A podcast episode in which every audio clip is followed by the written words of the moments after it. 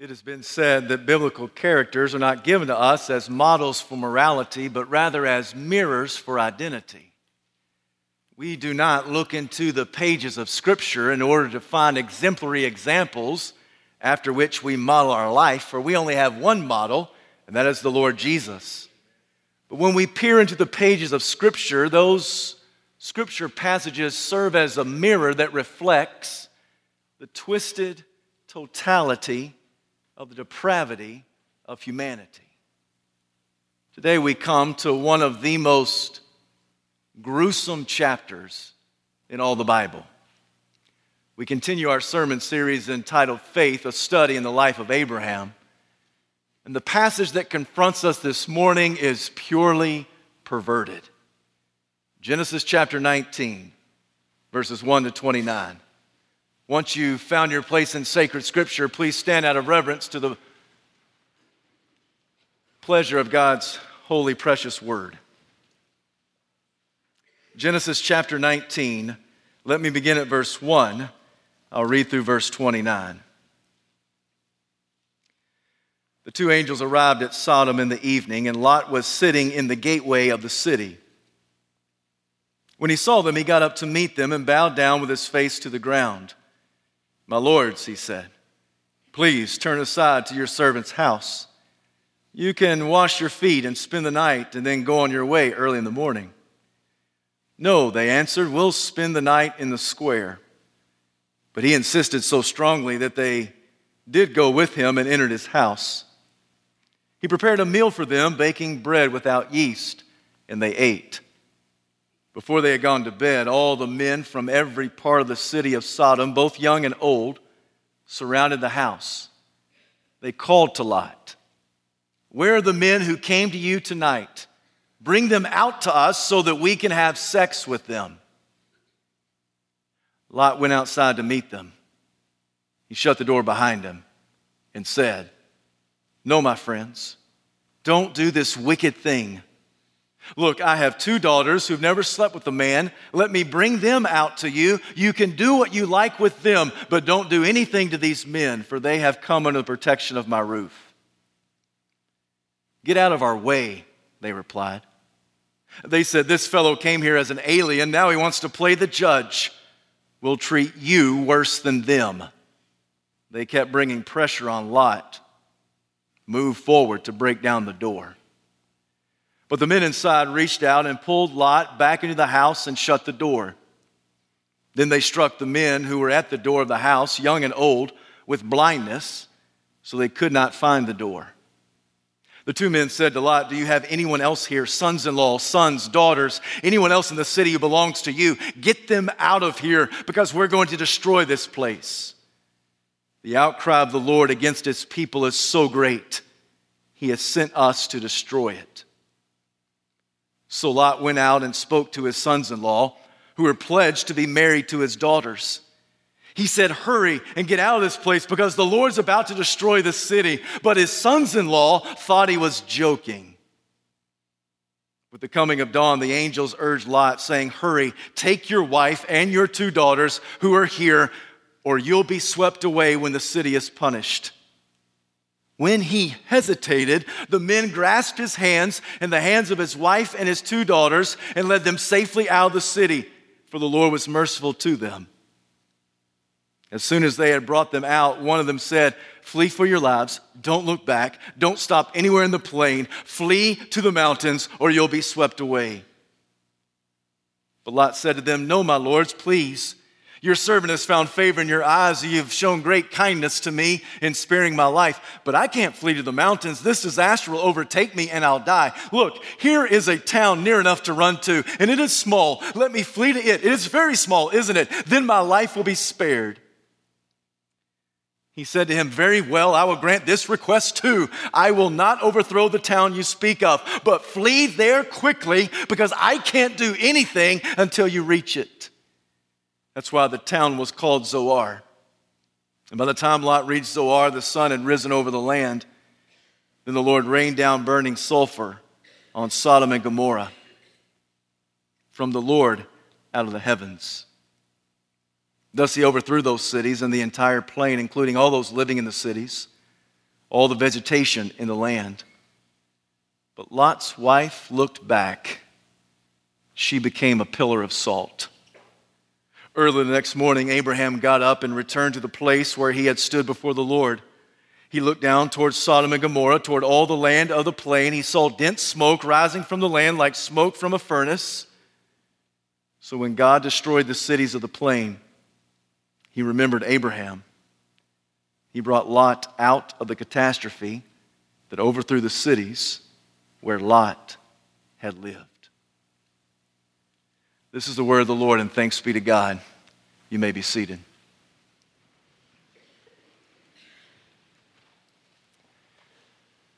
The story of Sodom and Gomorrah has become the poster child to describe how God deals with unrepentant sinners. For anyone in the crowd who questions the historicity or the authenticity of this story, let me just remind you that on a couple of occasions, Jesus referenced Sodom and Gomorrah in his ministry.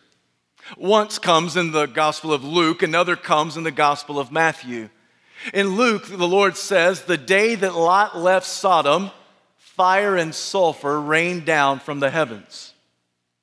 In Matthew's Gospel, when Jesus sends out the disciples, he tells them, If you go to a house or to a town that does not welcome you, then shake the dust off your sandals and move on from there. For it'll be better on the day of judgment for the cities of Sodom and Gomorrah than for that town. Jesus affirmed that this is not a fable, this is a fact. You may recall that three visitors appeared to Abraham. One was the Lord Jesus. He was flanked on his right and his left by two of his messengers or angels. It is the Lord who dispatched the angels in our passage, moved them towards the city of Sodom and Gomorrah to do there what the Lord had instructed them to do. We are told that when the two visitors arrived at the city gate, they found Lot seated at the entrance of the gate. That little statement that Lot was seated at the city gate tells us a lot about Lot. It tells us that Lot was fully entrenched in the culture of Sodom. The last time we picture Lot was in Genesis chapter 13. He and Uncle Abraham had had a little family feud because their flocks were getting so large. So Abraham said to his nephew Lot, You go any direction you want to, and I will go in the opposite direction. And in Genesis 13, we read that Lot went towards the lush plains of the valley and he pitched his tent near Sodom. But now, six chapters have passed. Probably about 15 years have come and gone. And Lot has exchanged his temporary housing outside the city gate to a permanent residence within the confines of Sodom. The reason we know this is because on at least four occasions, we read something about the door of the house of Lot.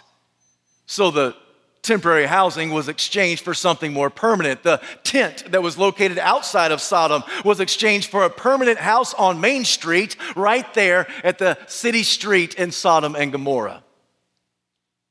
Every city of any size in antiquity would oftentimes build a wall around its parameters to keep the enemy away. And typically, most cities had one gate. It served as the entrance and the exit through which everyone would travel in and out of that city. At the city gate, there was an important business that was always transacted. In fact, the most important business was always undertaken there at the city gate. It was there that cases were tried. It was there that the prominent elders actually took up seats at the city gate. This is where we find Lot. He is seated at the city gate. He probably is a wealthy business owner, or he could be an elected politician, or he may be an appointed judge. Regardless, he has thrown away his temporary outskirt living of Sodom, and now he is dwelling in Sodom. He's entrenched in their culture. He is identified as a prominent figure in Sodom, so he has a proper seat at the city gate. This tells us a lot about Lot. You know, what happened to Lot could happen to you or to me. It's what happens to anybody when there's unchecked sin that goes on in your life. At first, you're on the outskirts. At first, it's, it's an arm stretch away. But if it goes on and festers for long, it can overtake you and you can become entrenched in it and you'll find yourself seated right there in the midst of immorality. This is exactly what happens to Lot. The two visitors appear. In good Near Eastern fashion, Lot jumps to his feet, extends hospitality Lot knows what happens at night in Sodom. So he says to his visitors, Please come and uh, spend the night in my house. I'll prepare you a meager meal. I'll let you shower. The next morning, you can get up and be on your way. And the angels, the messengers, they said, No, we'll stay in the city square. Lot says, No, no, you cannot do that. You must stay in my house. He pleaded, they obliged they went into his house. Sometime after dinner, but before going to bed, we are told that all the men from every part of the city, both young and old, converged around Lot's house. And they demanded of Lot, Where are the men who came to visit you? And before a reply could be given, they shout, Bring them out to us so that we may have sex with them. The words jump off the page, don't they? They startle you as the reader, it catches you off guard. I mean, up until now, all we've known about Sodom and Gomorrah is that the men who live there are wicked, but we don't know what their wickedness looks like.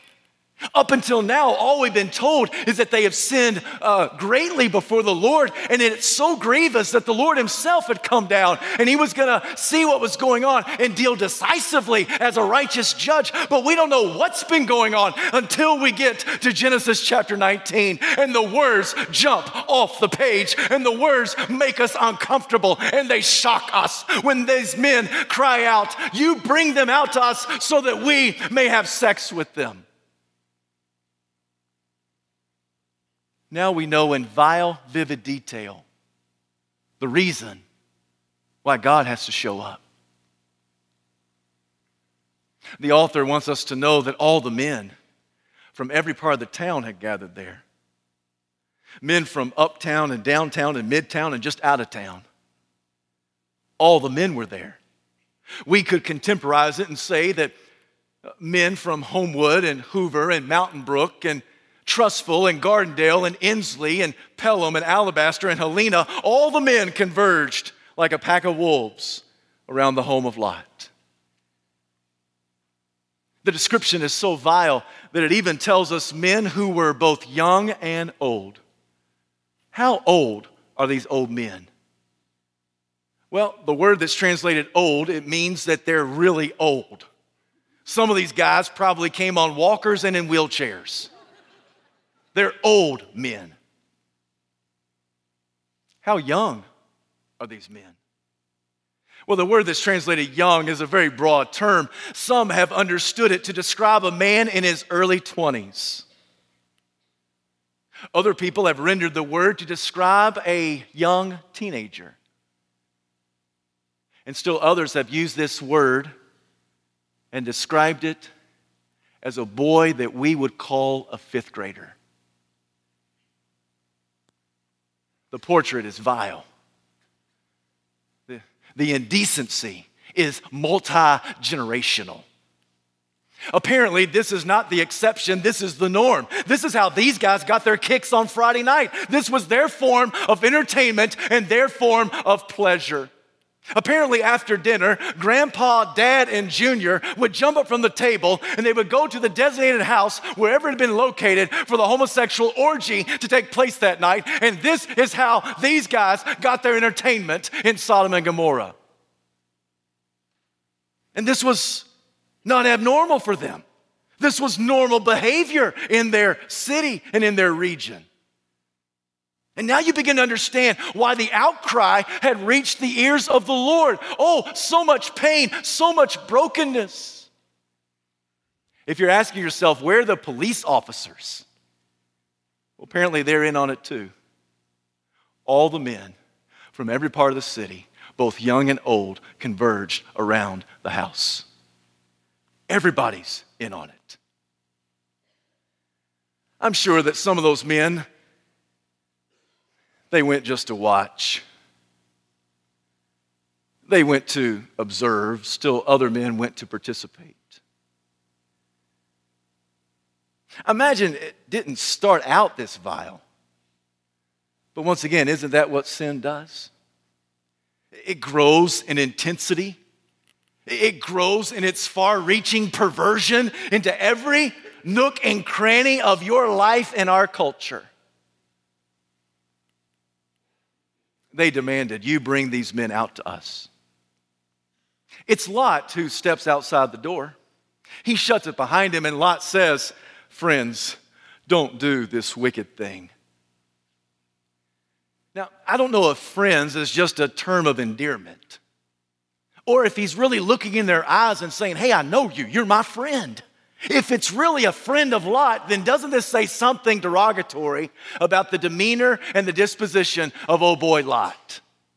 Friends, don't do this wicked thing. Now, before we come down too hard on Lot, let it be known that he did accurately describe what was about to take place.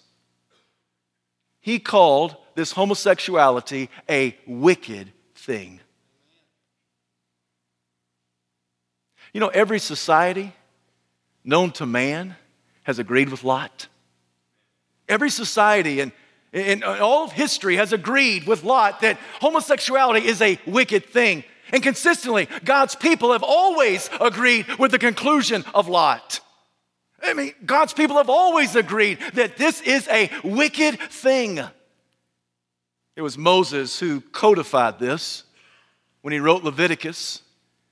And it says that if a man lies with another man as a man lies with a woman, what both of those men have done is detestable in the sight of God. To the person who thinks, well, that's the God of the Old Testament, that's just in the Old Testament law. That's not uh, who we are, for we are New Testament believers. Let me tell you that the message throughout all of Scripture has been singular and consistent. For in Romans chapter 1, it's the Apostle Paul who speaks to that church and says God gave them over to their shameful lust. Women exchange natural uh, relationships with other women. And men exchange natural relations with women for unnatural relations with men. Men committed indecent acts with other men, and they received in their bodies due penalty for their perversion. The message of the scripture is consistent.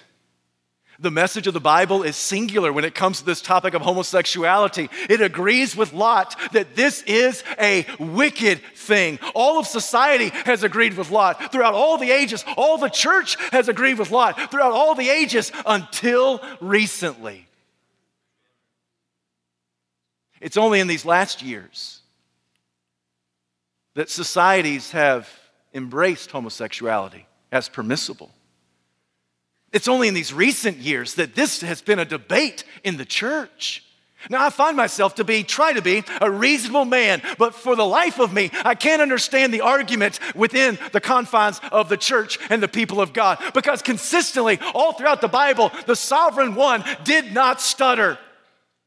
He's not confused on this issue. He is clearly proclaiming that this is a wicked thing. It has always been wicked in the sight of God, and it always will be wicked in the sight of God. And it's only in these days, in these most recent hours, that this is debated in society, in humanity, and even in the church where godly people are ordained as homosexual priests and priestesses, and same sex marriage is observed as acceptable. Now, church, I realize today I am not being politically correct. But you need to know that I've never made it my aim to be a preacher who is politically correct. I have made it my aim to be a preacher who is biblically correct.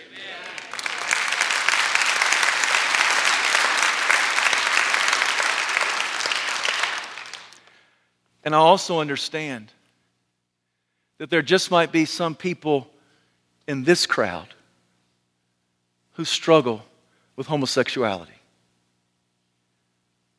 I realize that you may have sons and daughters, cousins and aunts and uncles, coworkers and neighbors, classmates and teammates who struggle with this issue of homosexuality. And they have voluntarily embraced that lifestyle as normal and acceptable in the sight of God. And you may want to say to me, Preacher, we're called to love all people. And I agree with you completely. We are commissioned and compelled and called to love all people. But that call to love all people in no way is a compromise of our convictions upon the scripture upon which we take our stand. Lot is accurate. Don't do this wicked thing. But before we crown Lot as the king of conservatism, did you hear what he said next? Lot said, I've got two daughters who've never slept with a man. I will gladly bring them out to you. You can do to them whatever you wish, but you cannot have these two male visitors. What kind of a dim witted, half brained dad would make such a suggestion? As parents, it is our task to protect our children, not serve them up on a platter. What, what person would do this? I've tried to look at this story from multiple angles. I've tried to look at it from, from different vantage points. And from every angle, I come to the same conclusion. Here's the conclusion Lot is loony. He is an idiot, right? I know that he's righteous. I've read 2 Peter chapter 2 verse 7. I know it declares him to be innocent in the sight of God. I know that he's righteous. I know that he has a righteous soul. I know that he's innocent, but he is innocently an idiot in the sight of the watching world. He needs to be strung up by his toenails, shot in his kneecaps so it's really painful, have all his fingernails pulled out, and then somebody shoot him upside the forehead. That's what he deserves. What dad in his right mind would make this suggestion? As I think about it a little bit more, I then realize that there might just be a lot of people in the church today that look like Lot. What I mean is this there are a lot of people that will stand up and condemn homosexuality. And in the very next breath, they'll turn a blind eye to the heterosexual sin of their choosing. There are a lot of people who look like Lot. Did I tell you that biblical characters are not given to us as models for morality, but rather as mirrors for identity? There are a lot of lots in the church today. People who will stand up against homosexuality and say how bad it is, how vile it is, what a wicked thing that it is. And then in the very next breath, they will turn a blind eye towards the heterosexual sin of their choosing. Homosexuality in the church is a problem. It is. But heterosexual sin in the church is an epidemic. How else do we explain how quote unquote godly people can be so involved in adultery or pornography? How do we explain the frequency of sex before marriage, sex outside of marriage, sex after your first and second, but before your third marriage? How do we explain spouse swapping? How do we explain technical virginity, which means that everything's permissible shy of intercourse? How do we talk about and explain friends with benefits? I'll tell you how we explain it. We explain it because there are a lot of lots in the church today, people who stand against homosexuality, but then turn a blind eye to the heterosexual sin of their choosing. This is exactly what Lot does. This is exactly what far too many people of God do today. When Lot pulled out the moral card and he said, This is a wicked thing, you know what the, the men of the city did? They laughed at him. They said, You're a joke. Who do you think you are to tell us what's morally right or wrong? Apparently, there was something inconsistent in the lifestyle of Lot.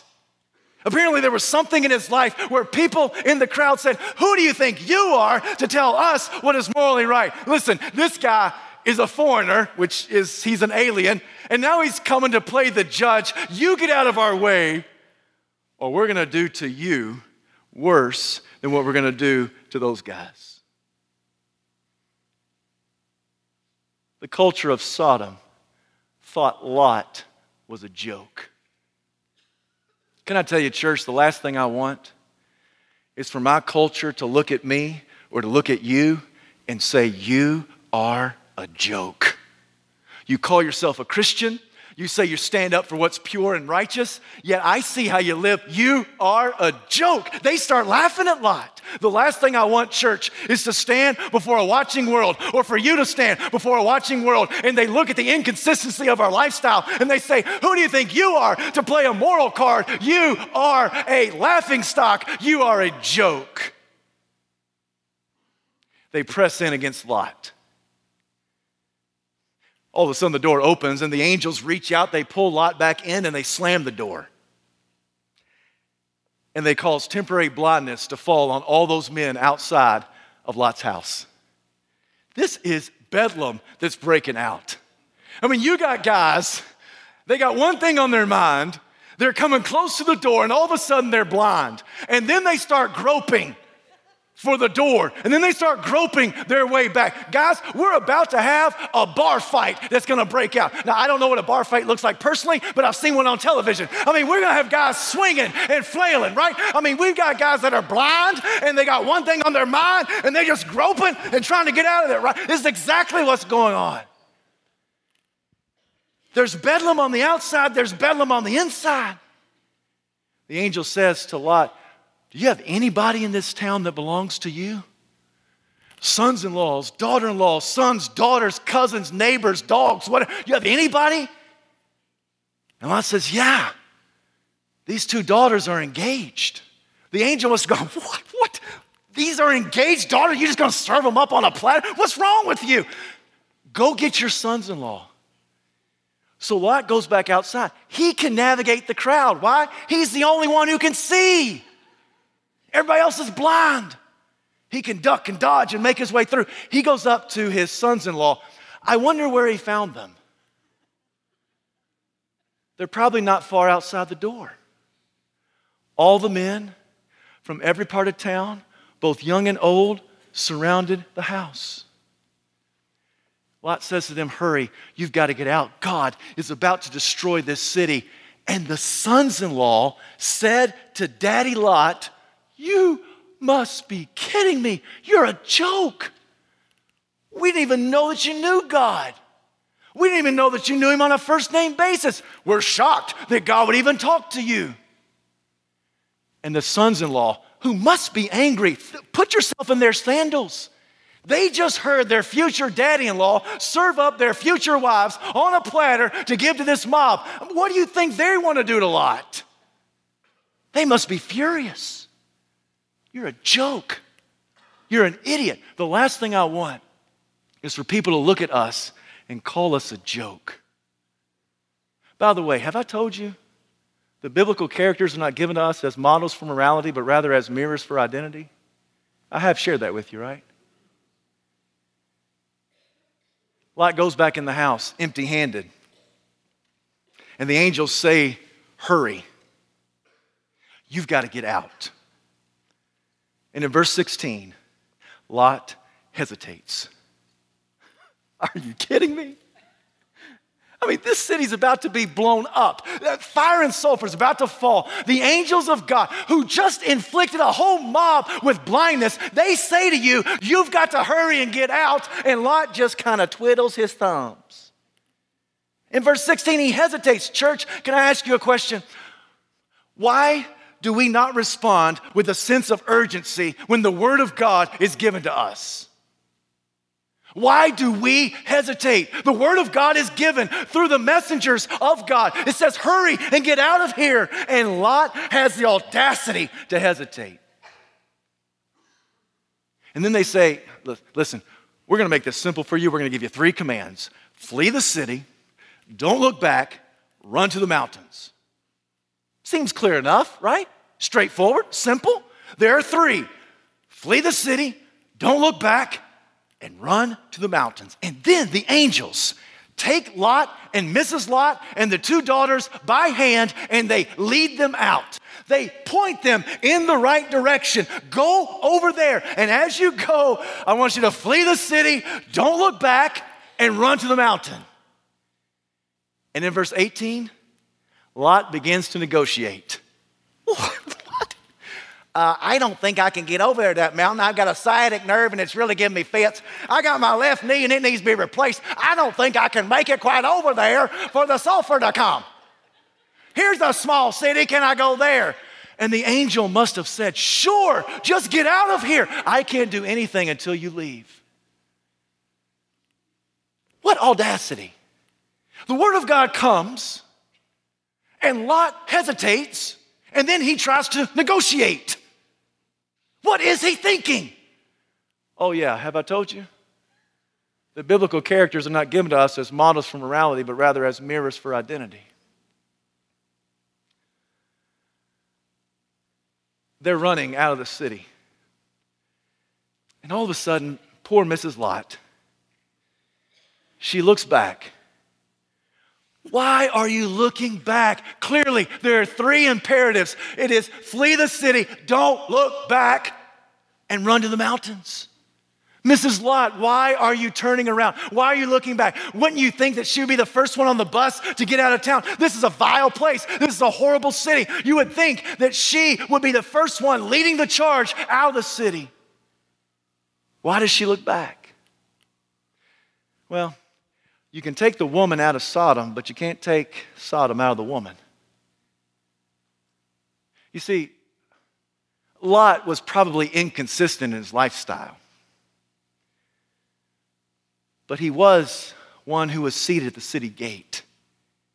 He had money, he had possessions, he had things. There was nothing that Mrs. Lot wanted that she did not have.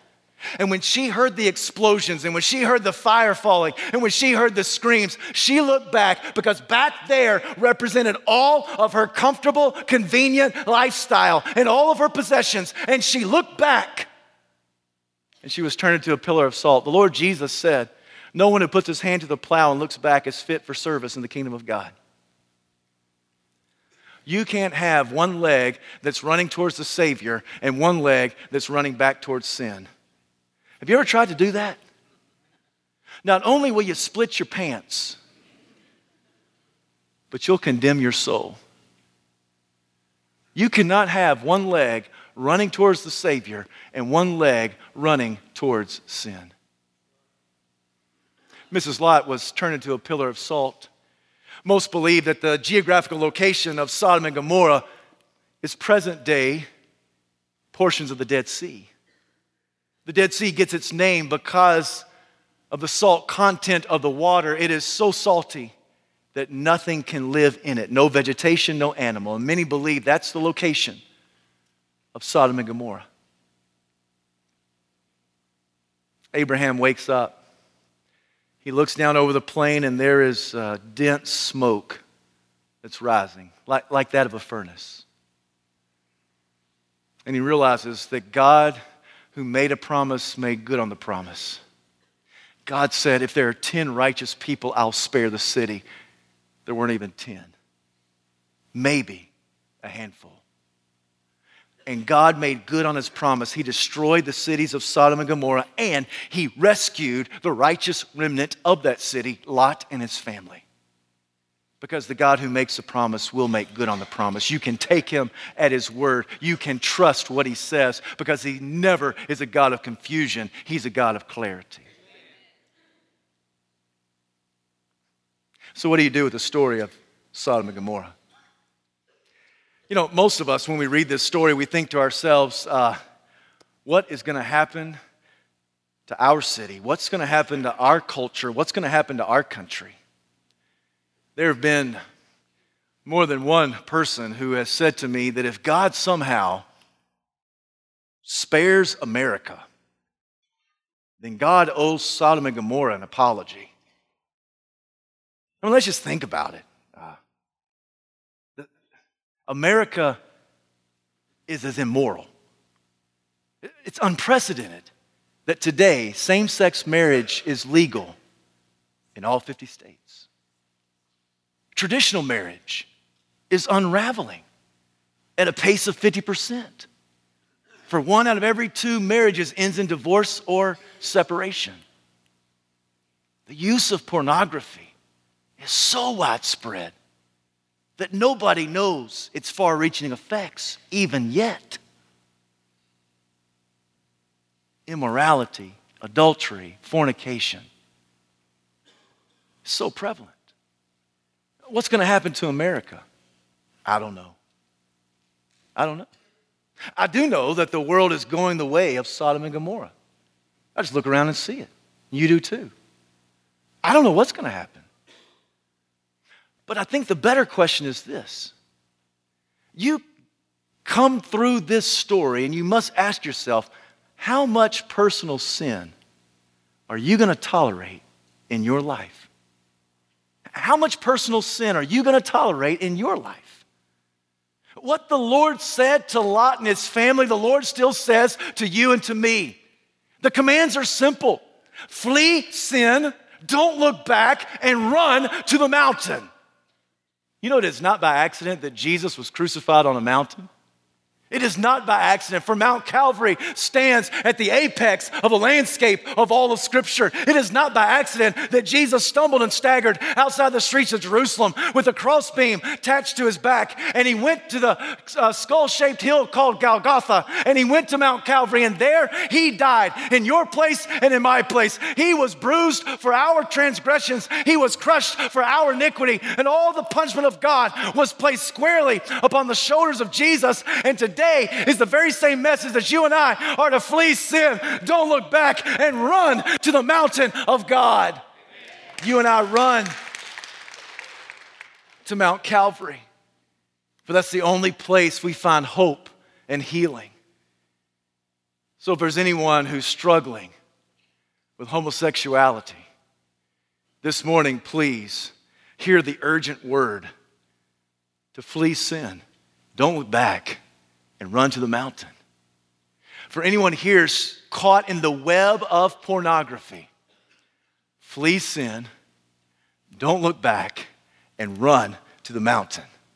Anyone who is flirting with adultery, flee sin, don't look back, and run to the mountain. Anyone who's caught up in an adulterous affair on this day, flee sin. Don't look back and run to the mountain. Whether your sin looks like the sin of Lot, whether your sin looks like the sin of Mrs. Lot, whether your sin is not even mentioned here, but it's greed or gossip or slander or robbery, whatever it is, this morning, flee sin. Don't look back and run to the mountain of God, for there is a fountain that's filled with blood and is drawn from Emmanuel's veins, and sinners plunge beneath that flood and they lose all of their guilty stains. The dying thief rejoiced to see that fountain in its day, and there may I, though vile as he, wash all of my sins away. This morning, I want to tell you that the Savior is sweeter than your sin. This morning, I want to tell you the Savior is stronger than your sin. This morning, I want to tell you that the Savior is more satisfying than your sin. So on this day, I want you to flee your sin, run to the mountain, and don't look back.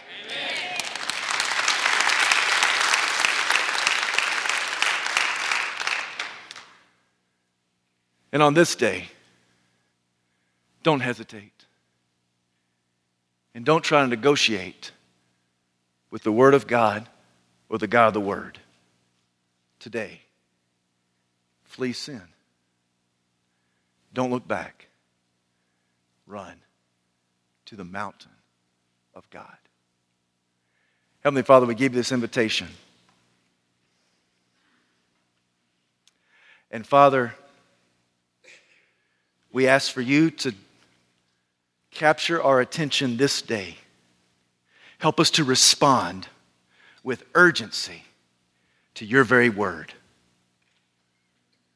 We give you this invitation. We pray it in Christ's name. And all God's people said,